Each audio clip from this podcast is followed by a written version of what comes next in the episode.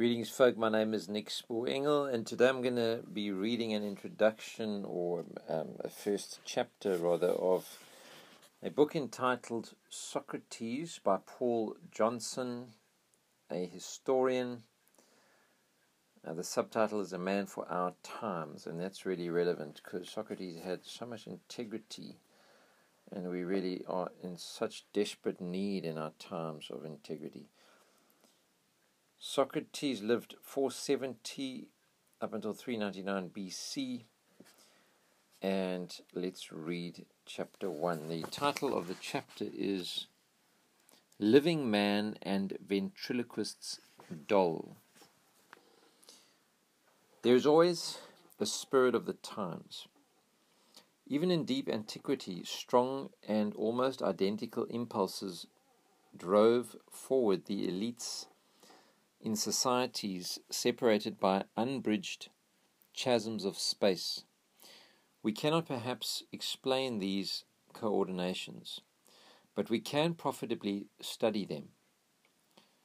Two and a half millennia ago, in the 5th century BC, in three advanced areas where literacy existed but was still in its infancy, three outstanding individuals echoed one another in insisting that the distinction between their civilizations and the surrounding barbarism must be reinforced by systematic moral education. Confucius, a Latinized form of Kung Fu Tzu, meaning philosopher Kung, was born in Shantung, China, in 551 BC dying aged 73 in 479 BC. He came from a poor but distinguished patrician family whose descendants in the 76th generation still live in the district. He was a clever child and while still a schoolboy conceived the notion of devoting his life to the moral and cultural transformation of society by a new kind of education.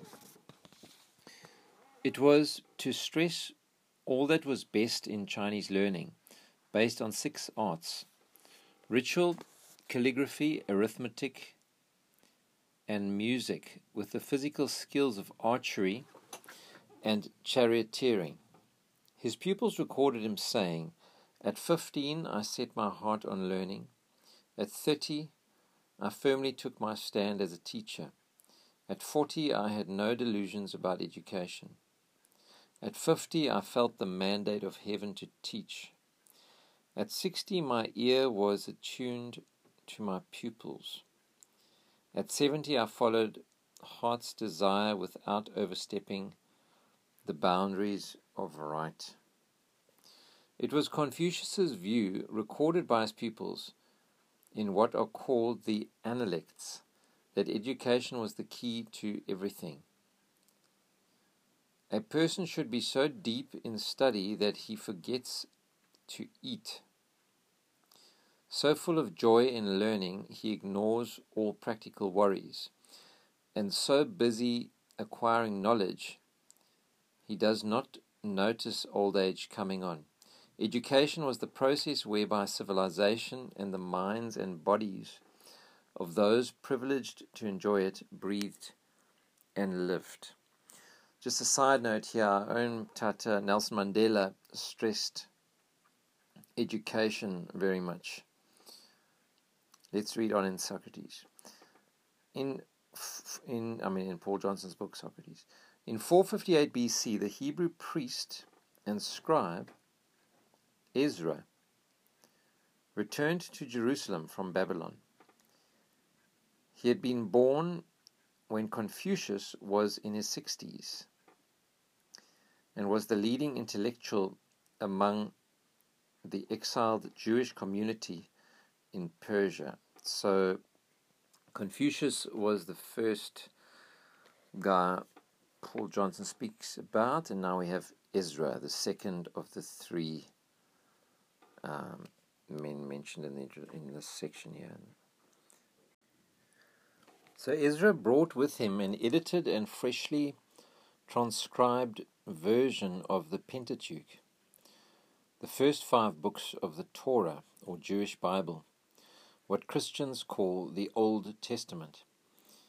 The word Torah came to mean the law, but its meaning originally, and certainly in Ezra's day, was instruction, teaching, and guidance. Ezra used the Torah as the basis for the refoundation of the Jewish community in the Promised Land after the dislocation of the exile. It was his manual of instruction, as the rest of his life was one of those rare occasions in history when education was used as the means to reform an entire society morally, politically, and economically, and socially. I've have made a note in my margin here saying, and most importantly, spiritually. When Ezra began his mission, Socrates was 12. He had been born in Athens, then a city state democracy, in 470 BC nine years after Confucius's death. Whereas Ezra was of the priestly ruling elite, a direct descendant of Zadok, known in Hebrew history as the priest, the archetypal hierarch, and Confucius was an aristocrat and magistrate, familiar with royal circles. Socrates was middle class, his father was a, man, a mason and carver in stone. And his mother, he said, was a midwife. Socrates, thanks to his powerful intellect, and still more to the way he employed it, contrived to make himself classless. The first classless person in history. Despite these different backgrounds, the three men were united by their passion for education, to which they devoted their lives. To all three, education involved learning all that was most valuable in their societies. But beyond knowledge and education was a process whereby virtue or the ability to lead a good life was acquired. And to cap it all, Socrates was in no doubt that education, by making one virtuous, was the surest road to happiness. He was the first seer we know of who pondered deeply on what makes humans happy and how such a blessing can be acquired. Such a man is well worth knowing about, and for 2,500 years, the learned and intellectually enterprising in all countries have sought to know him. At a superficial level, it is easy. Socrates is the quintessential philosopher, the seeker and conveyor of wisdom. But the more one penetrates from the superficial to the essence of the man, the more difficult it becomes. Socrates wrote nothing, nor did Confucius. But whereas Confucius was listened to attentively by scholars who then collaborated to produce an exact transcript of his teaching, rather as in the 20th century the pupils of Wittgenstein, another philosopher who wrote little, tried to remember and to set down every word from his life. Socrates had quite different experience, a quite different experience. Two remarkable men attached themselves to him and sought to immortalize him in words. Xenophon, a country gentleman, a traveler, adventurer, and a general who, thanks to Socrates, whom he venerated, became an amateur student of philosophy. He loved writing and, as countless generations of schoolchildren know, wrote a pure form of classical Greek, admirably adapted for the classroom. He wrote the Anabasis, the best book on a single military experience to come down to us from antiquity, and among many other works, the most thorough, Manual on Training Horses in the Classical Library, as well as its companion volume on the use of cavalry. He also produced his memoirs, a verbatim account of a dinner party in which Socrates is the central guest.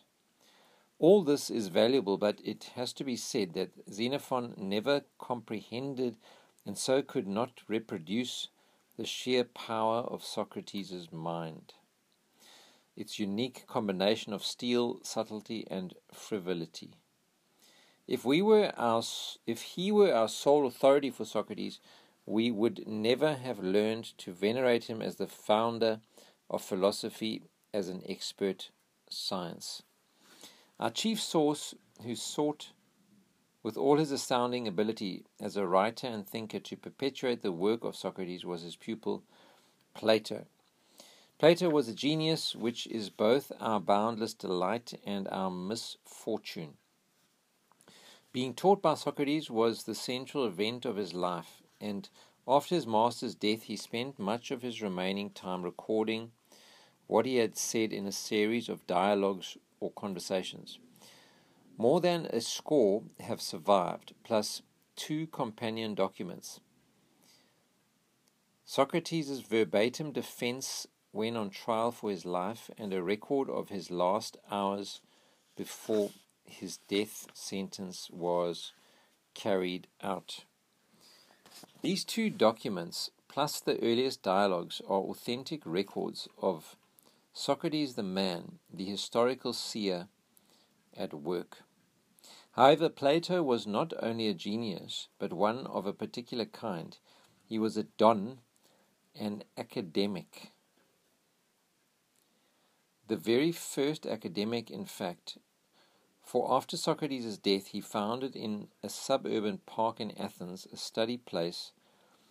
We would call it a think tank, called the Academy from which the profession takes its name.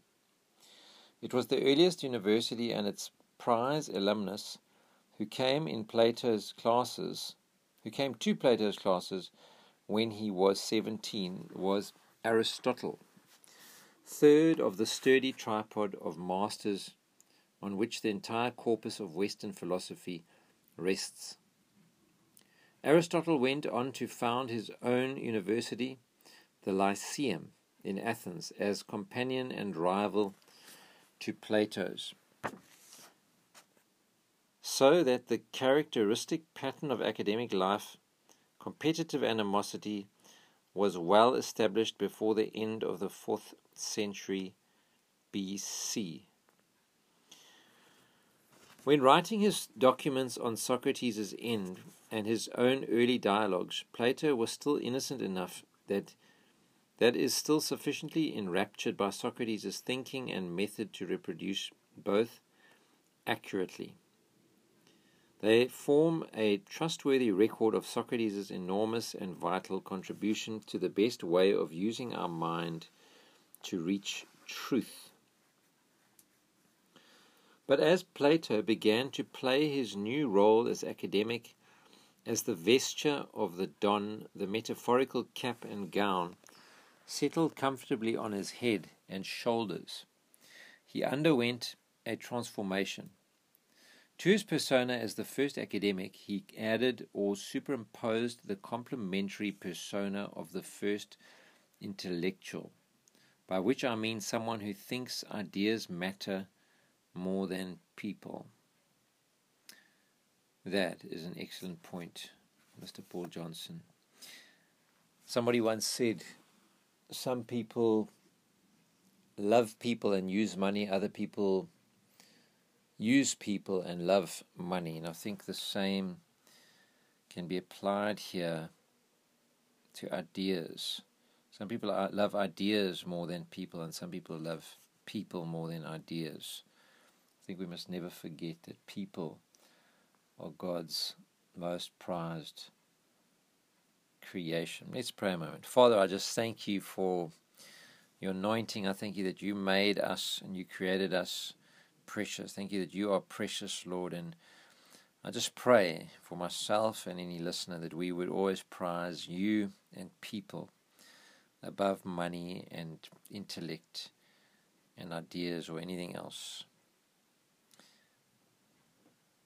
Open our eyes to behold and to understand truth, Lord, we pray in Jesus' name.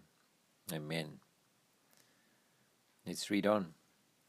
As an intellectual, he, Socrates, I mean, Plato, began to formulate his own ideas.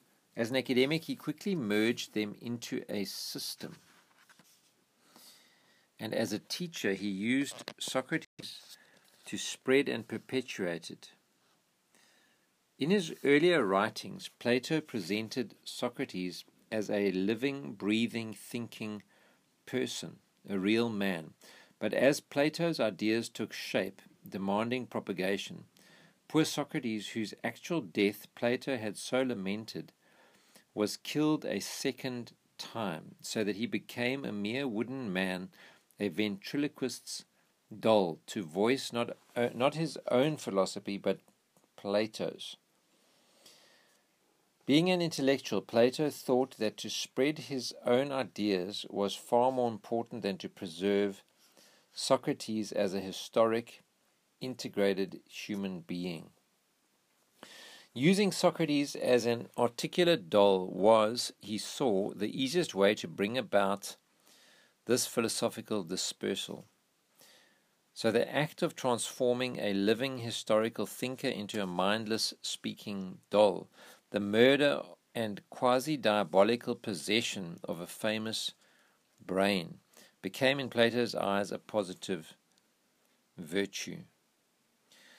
That is the only charitable way of describing one of the most unscrupulous acts in intellectual history.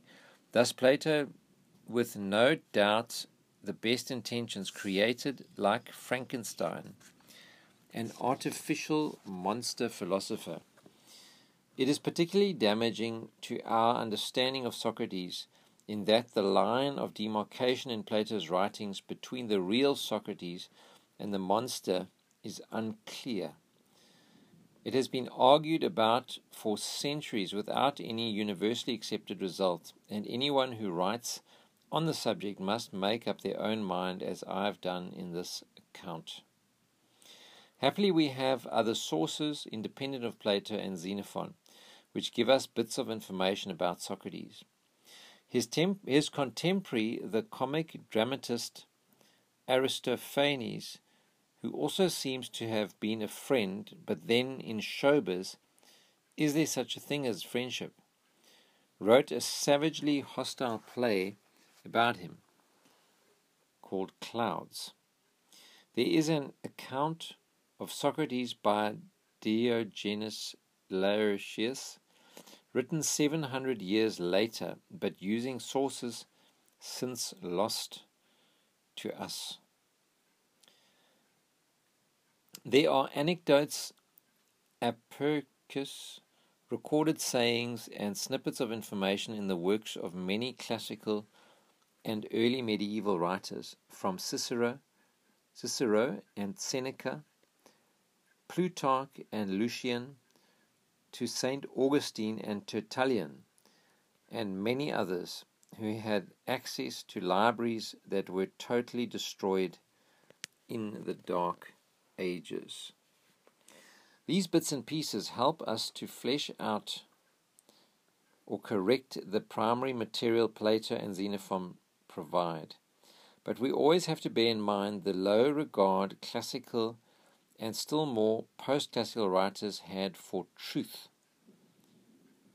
Their habitual inaccuracy, even when trying to be honest, their lack of impartiality, historicity, or plausibility, or even one feels common sense, and the slovenly way books were written, copied, and preserved. Before the coming of the codex or book proper, Writing was done on papyrus scrolls about 33 feet or 10 meters long. A roll might contain a book of Thucydides or two of Homer. But there was no uniformity, and scribes wrote for other scribes, not for the reader. They were strongly trade unionized in every epoch and era. There was no attempt to stick to a specific number of letters to a line or lines to a column. Punctuation did not exist, nor capital letters, nor regular spacing between words, and a short stroke under a line known as a paragraphos was the only indication of a change of subject, pause, or in plays and dialogues, very important for Plato's texts involving Socrates, a change of speaker, whose name, irritatingly, was hardly ever given. All these factors and many other slovenly habits increased the large number of textual errors inevitable in hand copying. And as the manuscript chain stretched over centuries, even millennia, an incorrupt text became an impossibility. From the Renaissance onward, the prime task of generations of scholars until our own day has been to produce good texts. Even so, we have absolutely no guarantee that what we read of Socrates' sayings were Plato's transcriptions of them, as set down 2,450 years ago. And all this is in addition to the loss of manuscripts in their entirety or in part. Until Socrates' time, no one who speculated about the cosmos and its inhabitants has been fortunate enough to have their conclusions survive. The works of pre Socratic philosophers, as they are called, are quite literally fragments. Nonetheless, Socrates himself is known to us as a man and thinker as a hugely real, living, and enjoyable human being. Let us meet him.